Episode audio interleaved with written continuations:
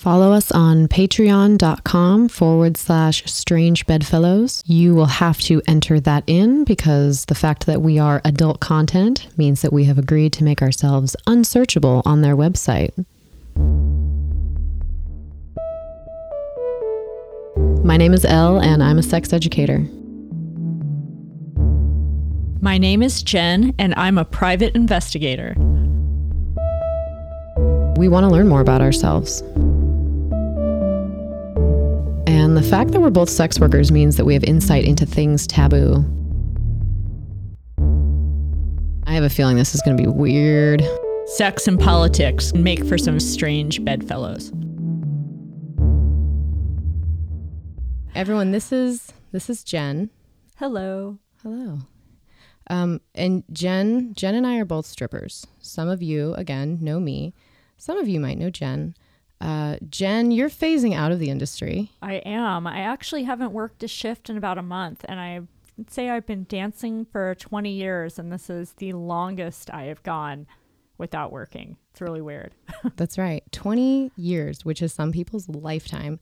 And I've been stripping oh for for almost a decade.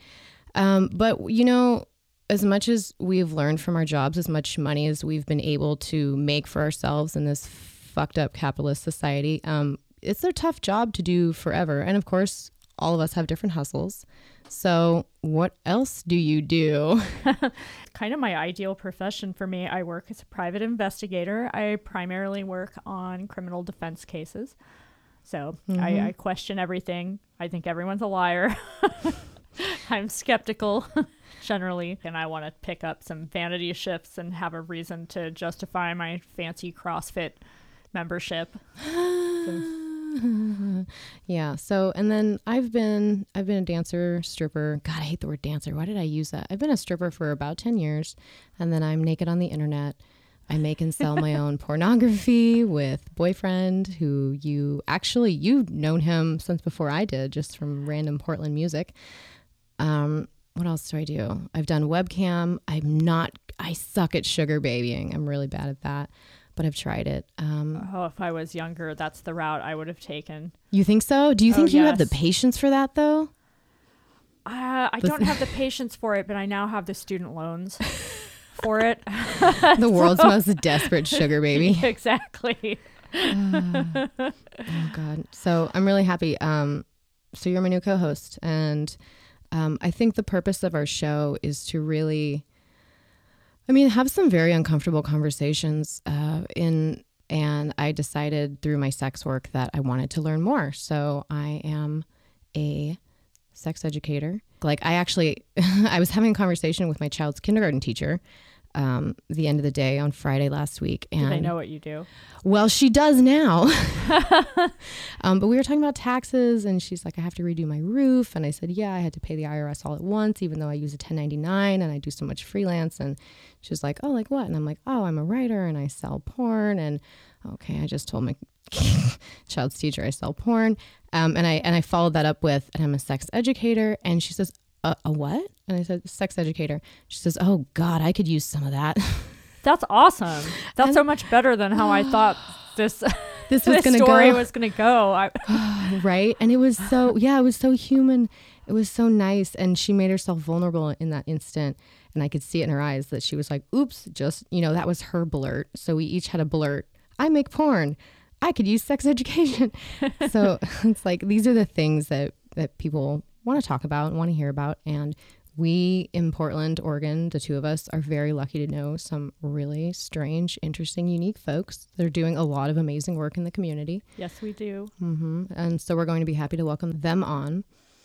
I want to know about your first shift. My first stripper shift. How did you become, like, what led up to it? Like, what tipped you over the edge, and what was it like when you finally did it? Oh, like to audition? Mm-hmm. Oh, God. Uh, uh, when was it? It was it was June of two thousand nine. Okay, that's right. I've been stripping for nine years. So in next year, it'll be ten. Uh, hey, guys, only two more years of a Trump presidency. Presidency, two and a half. That's good, right? At mm-hmm. first I was like, oh, please, an impeachment in the first year. And I'm like, oh, shit, we have to ride this out. I'm pretty sure. There's, I mean, people were trying to impeach Bush from like the day he got elected. And Trump is so much worse than Bush. I think we're going to be stuck with him. We I don't are. think I don't think that on the right side there's the political will to remove him. I just, yeah, it's there's just going to be effort. It's like the fight is so, each side is so committed to their fight. Like, I can't believe there's still Republicans like hanging on. I mean, what he's pulling. Did he invite Stacey Dash, that actress who was in Clueless, to yes. his cabinet? Oh, gosh. I don't know. But wasn't she about to run for something and then she dropped out of the race because she's crazy and we're all going to find out? I feel like the last two months has taken a year off of my life after uh, FOSTA and SESTA. And we'll talk about that after the break. Um, so let's see. Elle's first stripping shift. Um, it was June of two thousand nine. Uh, I could not get a job anywhere. I had been working. I was twenty-two.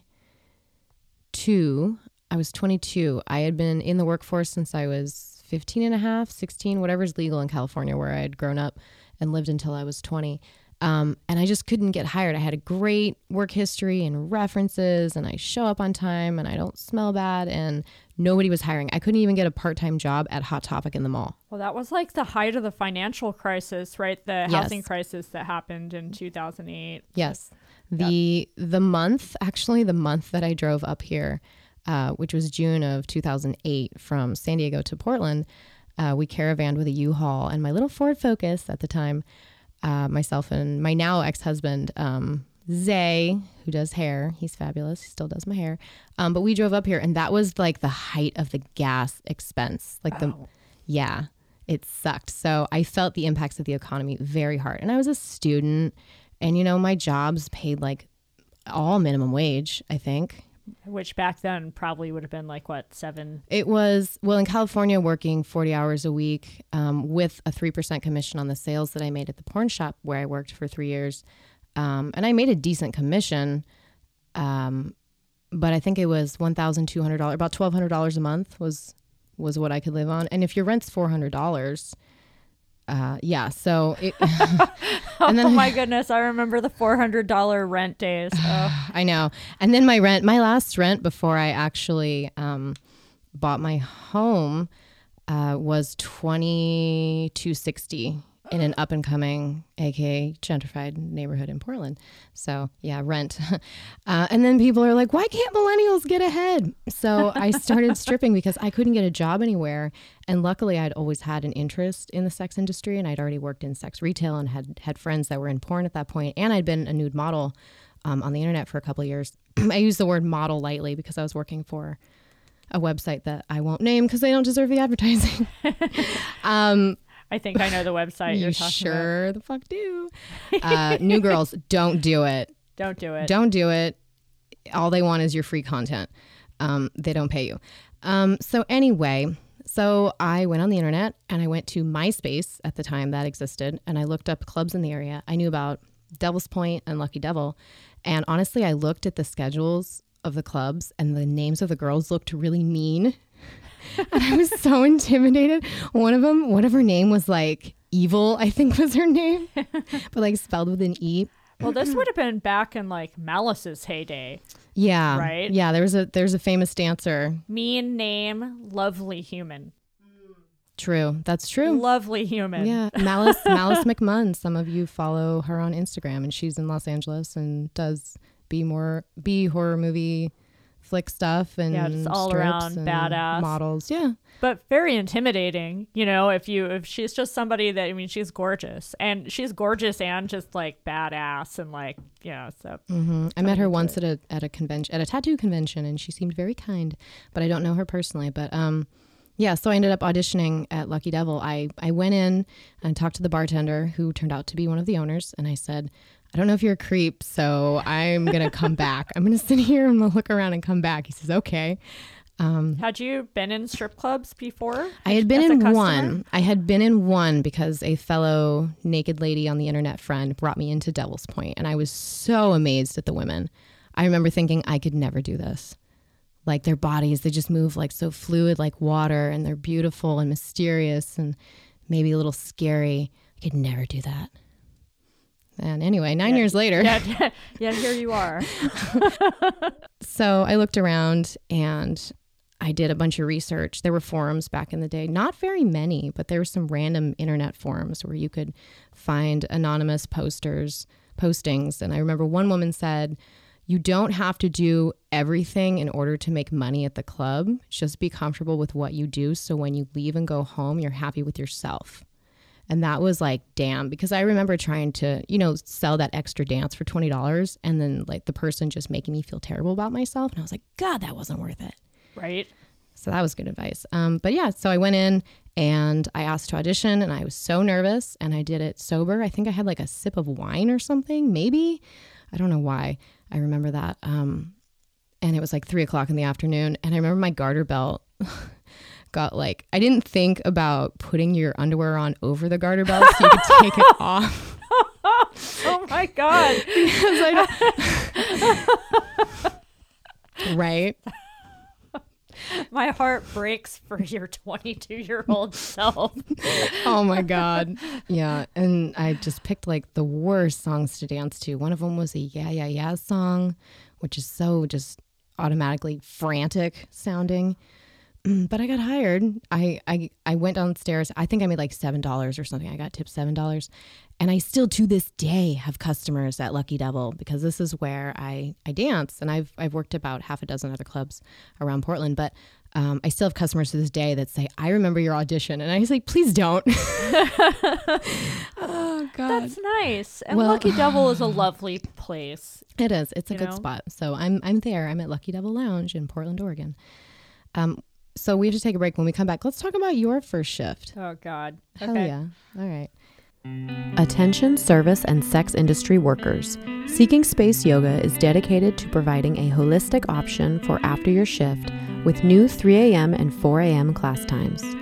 Seeking Space is rooted in empathy, and they've combined creative flows and experienced teachers to provide a safe, inviting space for any and all wishing to find peace on the mat. Need a little motivation? They are offering ten percent off on all memberships and packages for those in the industry. Visit seeking space yoga dot com or download the Seeking Space Yoga app for more information and a full list of class times. Passion by Kate is an award-winning resource for women and couples who crave a more intimate, exciting, and fulfilling sex life. Passion by Kate's affirming writing, workshops, and one-on-one counseling help you create a new level of openness and intimacy with your partner without feeling awkward, twisting yourself into a pretzel, or spending hours a day on intimacy-building activities. Learn more and find hashtag freedom and pleasure at Passion by Kate.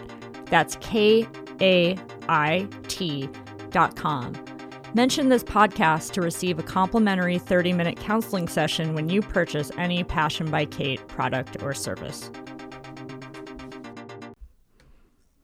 If you're looking to jazz up a jacket, bag, or just your fine self, our friends at Gimme Flare have everything you could possibly need. Gimme Flare is the largest online retailer of pins and patches that range from the cute and sweet to the snarky and slutty. They are sex-positive, queer-friendly, and aim to crush mental health stigma, all with fun flair from around the globe. Check out gimme flare dot com to browse items from over two hundred fifty plus artists. I vaguely remember my audition. My first shift was traumatic. But uh, anyway, so I what? was... Oh, yeah. My Well, so my first shift... You can't just, like, walk away from, that was traumatic. Anyway. Well, just because I was so naive and stupid. It, so I was this... Uh, I was I was a little punker, little crusty punk growing up, and... When I turned eighteen, my father basically was like, you can go to college. I mean, I dropped out of high school. I don't know how anyone thought that I was going to be going to college at that point. But he's like, you can go to college or you can get a job and, you know, pay your own way through life.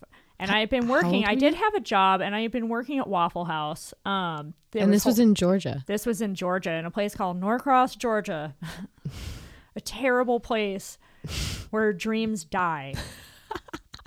Norcross, Georgia. It's such a shithole. I'm sorry. I have no love for that place. I, Can somebody make that into like some kind of cartoon? Norcross, Georgia, a terrible place where dreams die. I mean, it's just a joke on the people that live there. Yeah, this was like a racist, horrible exurb of sprawl and just misery. Hmm. Anyway, I so I thought I knew I knew that men liked me. And I thought that's because I was so worldly immature. Really, it was just because I was naive and gullible, so they could just talk me into anything. But I decided, I thought dancers seemed really glamorous, and I'd seen the Motley Crue video, and I thought, I thought, I can do that. Let me tell you what I looked like when I started. I was skinny. I had a bleach blonde mohawk that was growing out. This so was like I. nineteen ninety-six, ninety-seven. So it really, I just looked like a bleach blonde Brussels sprout that was so skinny. I was kind of knock-kneed. I had acne. Mm-hmm. I was just, to say I've never been a great dancer with like rhythm and coordination is an understatement, but I really had not, I didn't know how to walk right. But anyway, I thought, here I thought I was going to be a, a dancer and be great at this. So the biggest club in Atlanta at the time was this club called the Gold Club. And it was like three stories of the most glamorous women you've ever seen, like floor-length gowns and mm-hmm. big hair and like six-inch long fake fingernails and rhinestone. Six-inch long.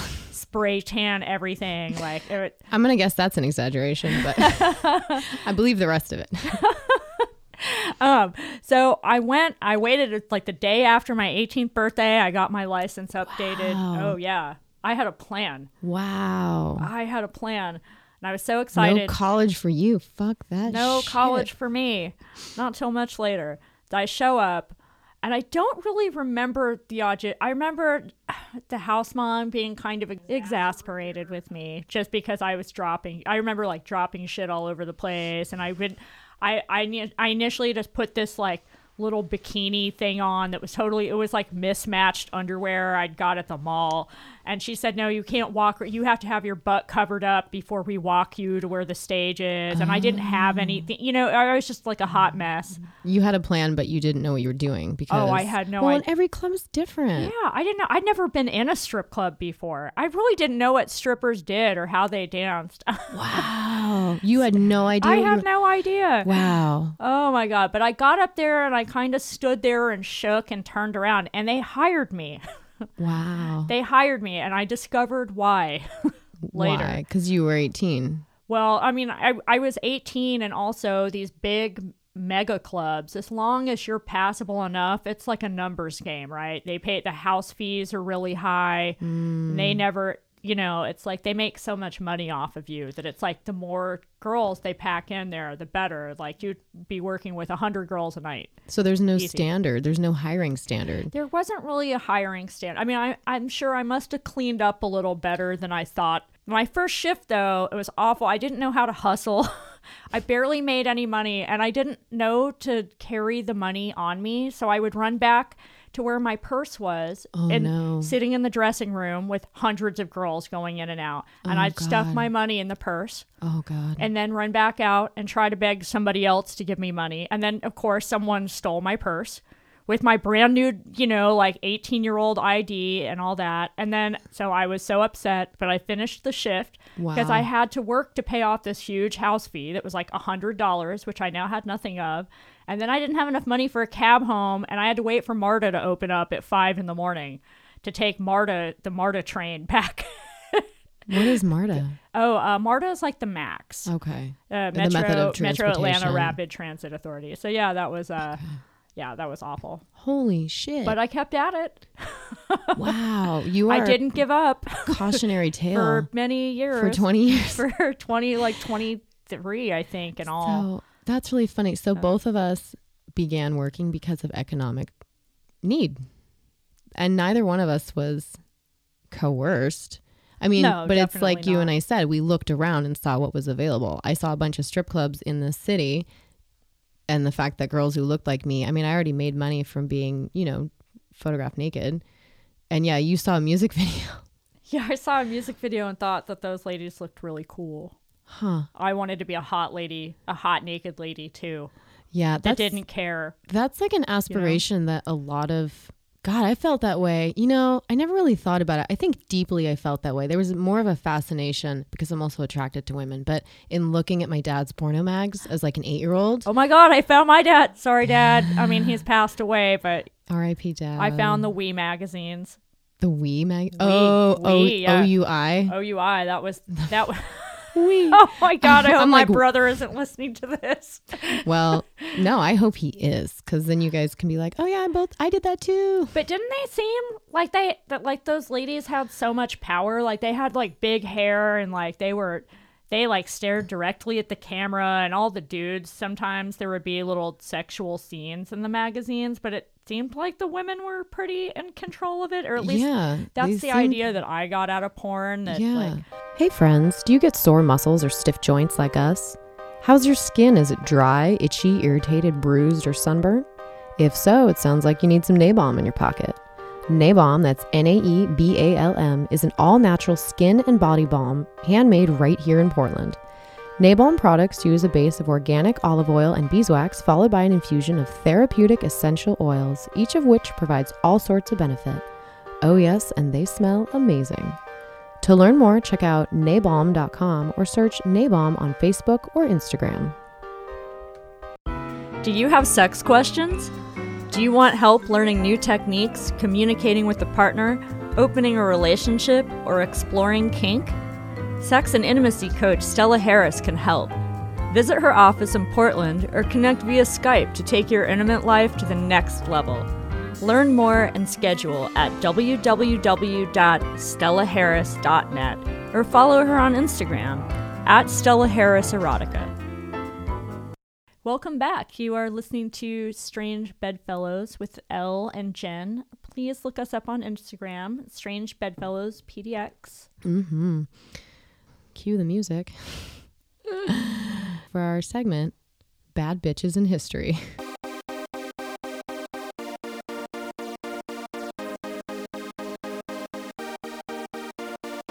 So I like this story, Jen. I'm going to read this to you and to everyone. Yay. Yay. And then let's talk about FOSTA. Okay. So Lady Godiva was an English noblewoman who lived between ten forty and ten sixty-seven, which is a thousand fucking years ago. That's crazy. Hey, uh, shut up. I remember those years. Those were good years. Yeah, those were good money years. You're not that old. I made bank. This is any any stripper that's older than thirty will complain about being old. Get used to it. Um So you may have heard of uh, the name Lady Godiva referred to in song, in advertising, or even uh, there's chocolate named after it. So the actual woman was married to, they called him Grim, Earl Leofric of Coventry, England, and he was apparently a very strict tax lord. A written account from ten fifty-seven says that Lady Godiva took pity on the poor tenants of their land and pleaded with her dickhead husband against raising an additional tax to pay for the king's guard. So in modern terms, the middlemen government were raising taxes on the working class in order to pay for the Department of Defense. Where else do we see this? uh, anyway, uh, so her husband, Leofric, said he would grant her request and not raise additional tax um, if she would ride naked through the town on horseback. So according to legend, she ordered the townspeople to remain indoors with their windows and their doors barred, and she let her long hair out in order to help in covering her body, and she hopped on her horse and rode through town. So most of the townspeople respected her boundaries and stayed inside, but one man, according to story, uh, named as Tom, unbarred his window to witness her, and this is supposedly where the expression "peeping Tom" comes oh. from. Oh, that's wonderful. Isn't that delightful? Oh, there's always that guy. Him? Victim blaming. Um, so the story says that Lady Grim, Earl, husband, guy, he fulfilled his promise to not raise an additional tax. Um, and B B C Online states that an inquiry made in the reign of Edward the First shows that indeed at that time in that year, um, no tolls were paid in Coventry except on horses. And to this day, a yearly pageant is held in that town to reenact Lady Godiva's original horseback route through the village. This has been Bad Bitches in History. I have a really terrible joke I can make right now. I'm ready. Melania, where were you when that horrible abortion of a tax bill was being I know. passed through Congress? Uh... we could have wheeled out your naked pictures again and all of this would have been solved, because mm-hmm. uh... Lord knows the R's aren't getting any. Oh my God. Not after that. The R's are getting it, but they're paying for it. That's why they're so resentful. They're like, ugh, I shouldn't have to pay to get fucked. This is why I got married. Ugh, fine, I'll just go to the R N C and pay for gay sex. And that's why the male escorts are doing so great. You know about that, right? I mean, the strip clubs and the male escorts, they're so busy when the R N C comes to town oh, in Florida. Sure. Hell yeah. Get it. Get it. So we were talking... Um, anyone who's listened to, again, my previous show, Unzip P D X, um, we talked a lot about FOSTA and SESTA, these two bills that were passed recently. And everybody, please go online. There's, I wrote something for unbound babes dot com. It's called the anti-porn laws that are killing people. There's a rundown of it there. Uh, basically, these bills were called, Jen, you know about these a little bit. You've been fo- following these.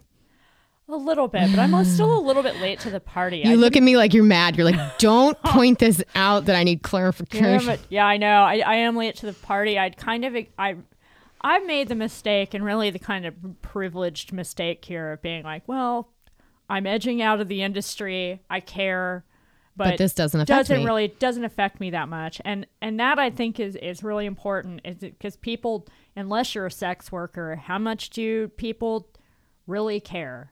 Or pay attention to sex worker advocacy or, or tweets. Um, so the bills were called the Stop Enabling Sex Trafficking Act, SESTA, and the Fight Online Sex Trafficking Act, uh, FOSTA. Um, the bill numbers were, Trump signed it. Uh, they were two bills rolled into one. Um, what it does is it disables Section two thirty, which has always, for the last twenty-two years, um, allowed for a bit of net neutrality. What this did was it did not hold third-party platforms liable for user content. So in in terms of the internet, a third-party platform is anything you can use to send or transmit money, messages, content. So Facebook, Instagram, Skype, um, Google Drive. Uh, Backpage, the website that uh, sex workers use to schedule and to maintain their clients, uh, was not a great website because the owners did commit some really fucked up. Uh, they fucked up. They were, there was like some, some their minors being posted on the site, and they tried to hide or conceal that.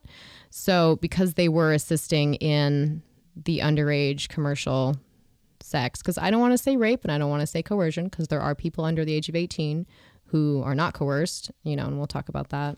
Where was I? Basically, because Backpage is being sued um, for pimping, no third-party platform wants to be held liable and charged with trafficking right. or pimping, because now um, compelling a person to that, uh, I I think the the charge, it's ten years in prison and like a hundred thousand dollar fine. I think the second heaviest penalty is twenty-five years in prison and two hundred fifty-five or two hundred fifty thousand dollars fine. Uh, none of these, none of these platforms want to be sued for pimping or trafficking. So any transmission of sexually relevant material, whether or not they can prove it's consensual or uh, um, exchange of money is happening, they're just banning all of it. So this is why Microsoft said that after May first of this year, they're monitoring their user content for obscenity and nudity. So this is if a couple wants to Skype across I was just distance. about to say, think about, think about that the next time you, you know, Skype your dick to your wife when yeah. you're on a business trip, you know? Or yeah, I mean, Facebook doesn't know whether I sent my nudes to a client for money through Messenger or whether I sent them to my boyfriend for free. And it's just sex, and they don't want it to be the chance that it could be commercial. So they're just, people are losing their accounts. Um, sex workers are having a lot of their material removed. The Department of Justice stated that it removes resources and focus away from actual, you know, trafficking efforts, because when you cast such a wide net, you're not raising the burden of proof against anybody. Right. Ex- I mean, except for the individuals. It makes it harder for the individuals to advocate for themselves. You're silencing all of us. So there's an update on uh, on these bills. I like to give updates Uh, there are people who, because they can no longer use Backpage to communicate with or about their clients, have gone blindly into these dates and gotten hurt and killed. And there are fatalities already. Saint John's uh, Infirmary Clinic in San Francisco said that they have seen a doubling or tripling of sex workers coming in for their for their resources. Uh, one of them says, "I am a trans person. The personals ads on Craigslist let me date safely. Tinder and Grindr are not trans-friendly, and a lot of times I have been subjected to a great deal of harassment upon revealing that I am trans. With the personals, I could state who I was, what I was looking for, and have the option to send a photo of myself, and I could meet other adults for consensual sex. Now that this is gone, I don't have this resource, and I am further isolated." That's heartbreaking. Yep. So yeah, that was the thing. Craigslist removed their personal section because, you know, and yes, there was sex work and there was probably sex trafficking happening there. Um, but another reason to leave those up is because, well, actually, you should just decriminalize, and then the sex workers wouldn't have to use shit like that. Right. And also think about, I mean, just from an economic perspective, I mean, I... And like I said, I'm I'm really just learning the ins and outs of this bill. I'm a little bit late to the party. But here in Oregon, we have um, a website called Exotic Spot where people post their schedules, and where like mm. you're this it's for strippers to post their schedules so regulars know where to find you mm-hmm. on what day. And that site's closing because of this bill. Mm-hmm. And I'm sure that's going to hurt incomes across the city. And, and we contribute. Mm-hmm. We contribute to the economy. Yeah, we no, contribute it, greatly. Oh, yeah. I didn't eat out for two weeks because I couldn't afford it because the truck crashed into the club where I dance, and I couldn't advertise my porn and my webcam after FOSTA anymore. Uh, oh, yeah. No, I definitely. My child was like, why can't we buy this at the store? Luckily, it was just a dog toy because I have a savings, you know, but a lot of Americans don't have a savings, and people live paycheck to paycheck. I would no say most people do. probably don't have a savings. Not, no. Not a meaningful savings. No, not something that can cushion you for when you suddenly are completely out of work. And the income you've, you know, lived in for a little bit. Like I have a very, I'm a very frugal person, but like I like knowing that I can afford to buy fresh fruits and vegetables, and that that is not right. a stressor to me, you know. Um, I mean, I have friends that have been afraid to, that won't post their schedules on Facebook. Yeah. Anymore. Mm-hmm. And you can't, isn't there something you can't link through? Yeah, Instagram uh, no longer allowed me to link to our previous show, Unzip P D X, um, and they were freezing. Well, a podcast, a people, podcast, a podcast, a podcast. Oh my God! Yeah. So, and then sex educators are losing uh, their posts off of Facebook. Those things are being deleted. The most ridiculous example I can give, and this happened right. This was like middle of April. Um, a photo that I had taken of boyfriend and I drew a huge penis in the snow when it snowed around Christmas time. And we hashtagged oh, no. it send nudes. Facebook froze me. They kicked me off Facebook for three days because that was soliciting. Oh my God. That's outrageous. Uh-huh. Even from an investigator's standpoint, um, and this is probably a, this is probably another show and how, you know, how you keep yourself from being found online. But I mean, that's going to make my job hard. I mean, a lot of these sites are resources that I used in gathering intelligence on cases. Really? Yeah. And so there's that. Shit. Yeah. It um, makes it harder to prove these cases. For sure. And I, and you know, and I work for the defense, but I'm sure, I mean, that's going to hurt. That's going to hurt the other side too. Mm-hmm. Probably them more so than me, but yeah, so it the history of the bill, I always, this was the other thing. Uh, it was introduced into the Senate as S sixteen ninety-three um, by Rob Portman. He's a Republican from Ohio, and he was the one who stated without any evidence that most trafficking is linked to Backpage. I'm sure There's, he knows. Yeah, he knows. The opponents, like all of these porn abolitionists and their movement, they they create these campaigns Um, speaking as if they have lived experience. So like the hashtag no little girl oh, is is yeah, that no little girl dreams of becoming, you know, objectified for money. And I was like, wait, were we not just like thirty minutes ago? What were we saying? God, when I was eight years old, those women looked amazing. We're not right? talking about being fucking sex slaves. No, yeah, they were a sex slave. They were taking pleasure. They as were getting they found paid. It, you know, like, and they were getting they paid. Looked happy. It looked awesome. Ah, and they were beautiful and they had little bios and, and yes. So, um, I, I was asked this recently. There is a delightful woman named Kelsey at the Eugene Weekly working on a piece. I don't know the title, but I spoke with her on the phone. It was so funny the other day, actually, I, I did a phone phone interview so she could, you know, quote me for this piece or, or research it. And, uh, she asked me the question. She said, and this is paraphrasing, but the idea was, what would you say to people who say that the work you do, like sex work, um, continues to like objectify women? Um, and as she was asking me that, I was walking and there was a man, maybe like a few years younger than me, with his small child coming out of an apartment. And he was about thirty, thirty feet away. And he hollers at me. He's like, "Hey, you look good. I like your legs." I'm wearing pants, by the way. You can't see anything. And so I just kind of like looked at him because I had my earbuds in. And I said to her, you know, I said, I'm literally being catcalled right now. I have no control over that situation. This shit, I mean, this shit's happened to me since I was ten years old, being catcalled. Um, but the only instance in which I could possibly benefit from this experience would be if that person was in my place of work and I have the opportunity to charge them for the pleasure of my company. Where else does that exist in the world? You know, sex work.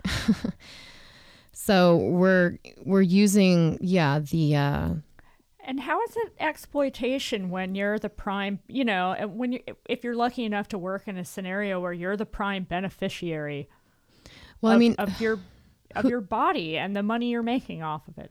Who even gets to, it's yeah. like Jack the Stripper's series, her cartoon series, um, hashtag inquisitive strippers. Like the sex workers, stripping, strippers creeping into conventional workspaces oh and my being God, like, I could "You're never better than this," you know, um, because we don't apply the same standards to all types of labor. When people eat eat food, how often are they like, "God, I hope this came from an ethical place"? Like sometimes, sometimes that's true, but a lot of the time, the people who have this really this false concern Uh, over sex work, they don't apply it to the clothes they buy or the food they buy or anything else they buy. Um, and so it comes down to, I think, a place of of some, you know, supported by society, like fears, the shit they've seen on T V. And of course, nobody nobody wants to be objectified. Nobody wants to think about children or anybody being forced to do anything, especially sexual. Holy crap, a lot of us have trauma around sex. So we empathize for people and we don't understand. And I do think there is some resentment from from people, especially other cis women who have a lot of trauma around penises, men, and their sexuality. And I think it makes them very angry and distrustful of women who who are able to interact in those spaces and to benefit from it. Right. I think that infuriates people. Well, I think there's another argument to be made too. Is I, I think that um one of the arguments that I hear people throwing around about sex work and how and how it uh, and strip clubs. This is a strip club specific one, and how um and how strippers contribute to this rape culture and all this is that we is the standards that it, we're promoting these unrealistic standards, right? These vi- visually, aesthetically, what's sound. Is that the word I'm looking for? These the unrealistic aesthetics. But here in Portland, I don't know where all our listeners are, but we have a lot of different clubs and a lot of different kinds of women are able to enjoy their own bodies on stage and get paid for yeah, it. Yeah, hairy armpits, you know? Short hair. Hell it's, yeah, it's, we've we've got all of that. It's we have it here. There's definitely issues with booking and management that will prioritize, you know, women like you and me with big fake boobs, and I mean tattoos are acceptable here, and long hair and conventionally like petite or whatever bodies. Like we do have hiring priority. We do have a pretty privilege, and that exists, conventionally pretty privilege. But these clubs would make so much more money if they would hire um flat-chested women, women with C-section scars, shaved head women, women missing teeth even, like it depending, honestly, because people want to go to places where they feel comfortable. That is true. And there needs to be something for everyone. Well, I think you do find a lot more of that, especially the farther out of the city you get. There's some... Oh, yeah. There well, are people, definitely yeah. some clubs that where all kinds of women can do this. Oh, yeah. Well, yeah, sex work, yeah, sex work applies to everybody on the socioeconomic status levels, you know. Um, and there's pluses and minuses, I think, to to working in any of them. Like, have you ever heard a girl say, it's like, you don't have to work in the cool club to make the good money. That is true. That is very true. Um, yeah. So we'll come back to this. We'll check in with this. FOSTA and SESTA is going to be unfolding for a, some time. What do you think the end goal of this is? Because I can't help thinking that this really isn't about sex trafficking at all, but it's like a, a sort of abolition of sexual expression. Is- it is. It is. And you see that when you have more conservative politicians, more conservative regimes. It happened with Hitler even. Sex work uh, was decriminalized in Germany until the Nazis took over and burned books on human sexuality and art and banned the sale of sex. And um, conservative politicians don't want people to live freely because then their power becomes decentralized when people have their right. own power. Um, their own choices, their own resources. Uh, no, of course, it was always abolitionist. The National Center on Sexual Exploitation. Used to be morality, morality and media. Mm-hmm. And yeah, since nineteen sixty-two, they've been putting Bibles on people's doorsteps and trying to ban the creation of porn. And these are the groups um, that if you message them and you say, like, I am a sex worker, you're putting me in danger, they'll just ignore you because they don't care. So I don't waste a lot of breath on those, but that's that's a good one to recognize because it, they have such a legitimate sounding name, like the National Center on. Oh, you must be experts on all things sexual exploitation. Well, you notice they had to rebrand a couple of years ago because that sounds much more. Yeah, it, it sounds much more expert and objective, right? And than morality and media, which right. sounds like some sort of you judgmental know, Phyllis Schlafly's wet dream. You know. Who? Oh my God, Phyllis Schlafly. Tell me. Oh, she was this awful. What did she do? Hold on, let me.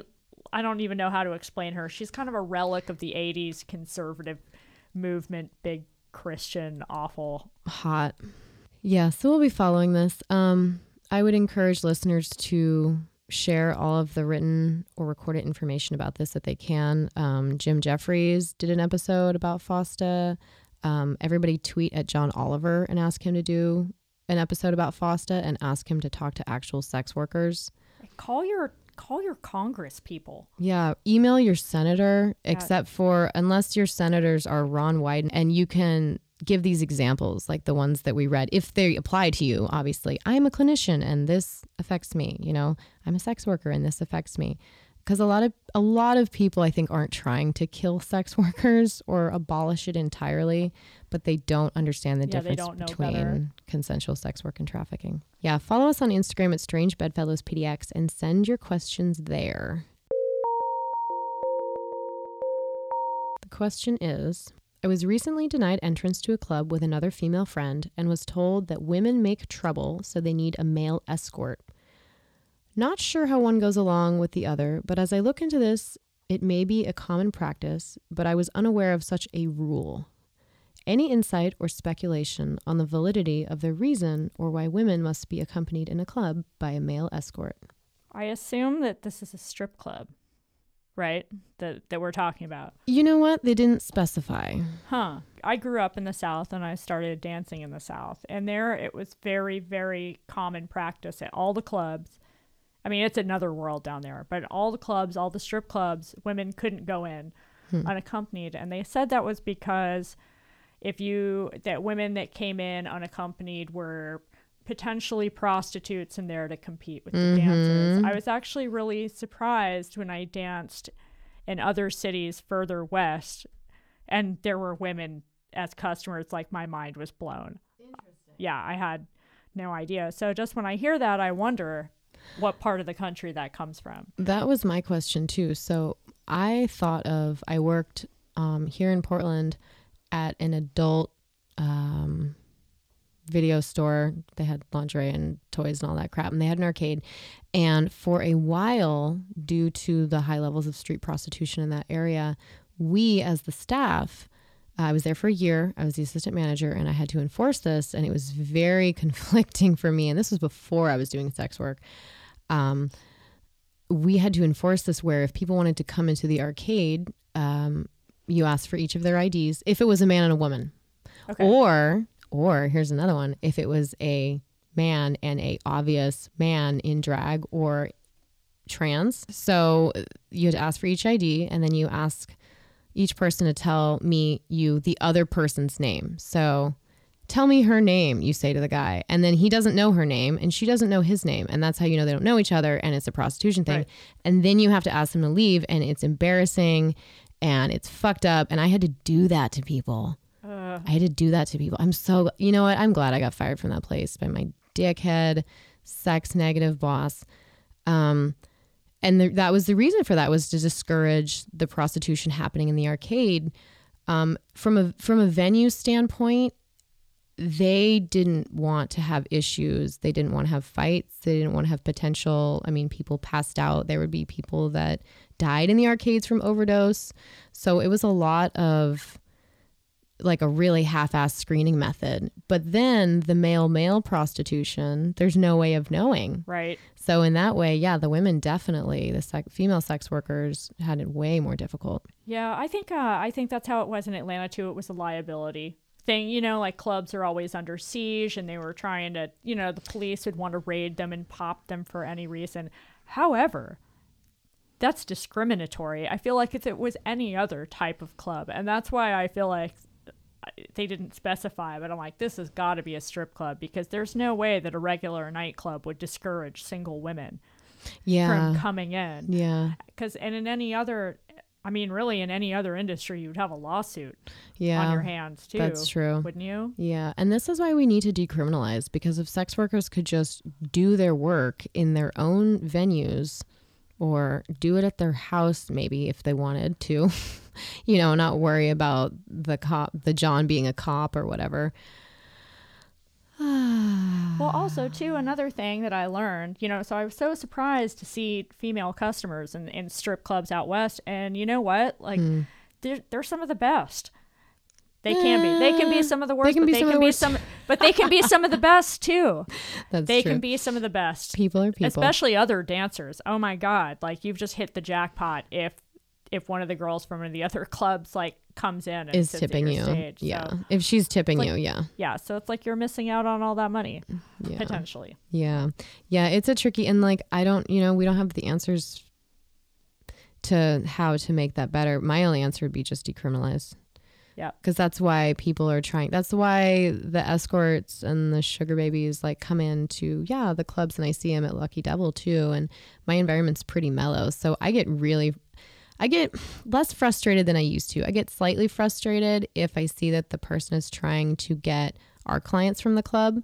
But then I kind of have also learned over time that anybody who is seeking full service probably wasn't going to spend a bunch of money on me right. anyway, because I can't do for them what they want, which is an ejaculation. So, well, and sometimes too, I mean, I've had some kind of good experiences too, where like, where ladies have like met their customers in the club, and they'll stay for a while and kind of mm, they'll warm help up by sitting at the stage. They'll, and they, yeah. they know the score. They don't want to be called out. That's true. Embarrassed, so they tip. I do love know? that. Yeah, I do like when working women will like get you to give them a dance from their sugar daddy or their client or whatever, and it's like we both just know what this is about, and I'm like, appreciate you.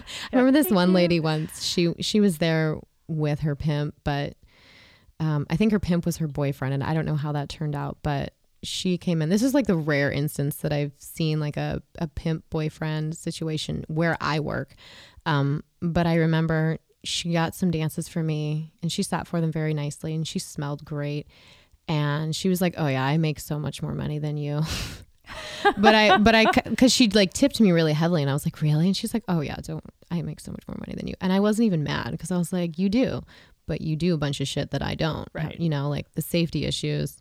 That's why I only like very briefly escorted, because I wanted to see if I could do it and what that was like. And I had an interest, and, and I like money and new experiences. And then I was just like, no, legitimately the fact that I pulled up to the hotel and looked around and saw a fucking cop car, and I was like, hmm, I'm going to get arrested, and my husband is going to have to bail me out, and I'm going to be on the cover of some bullshit that's going to haunt my child. You'll be on mugshots dot com yeah, for the rest that. of your life. Which is fucked, because mug those mugshot websites, a lot of the times they... Oh, well, that's extortion. Well, and they, they print it whether or not you're convicted. Yep.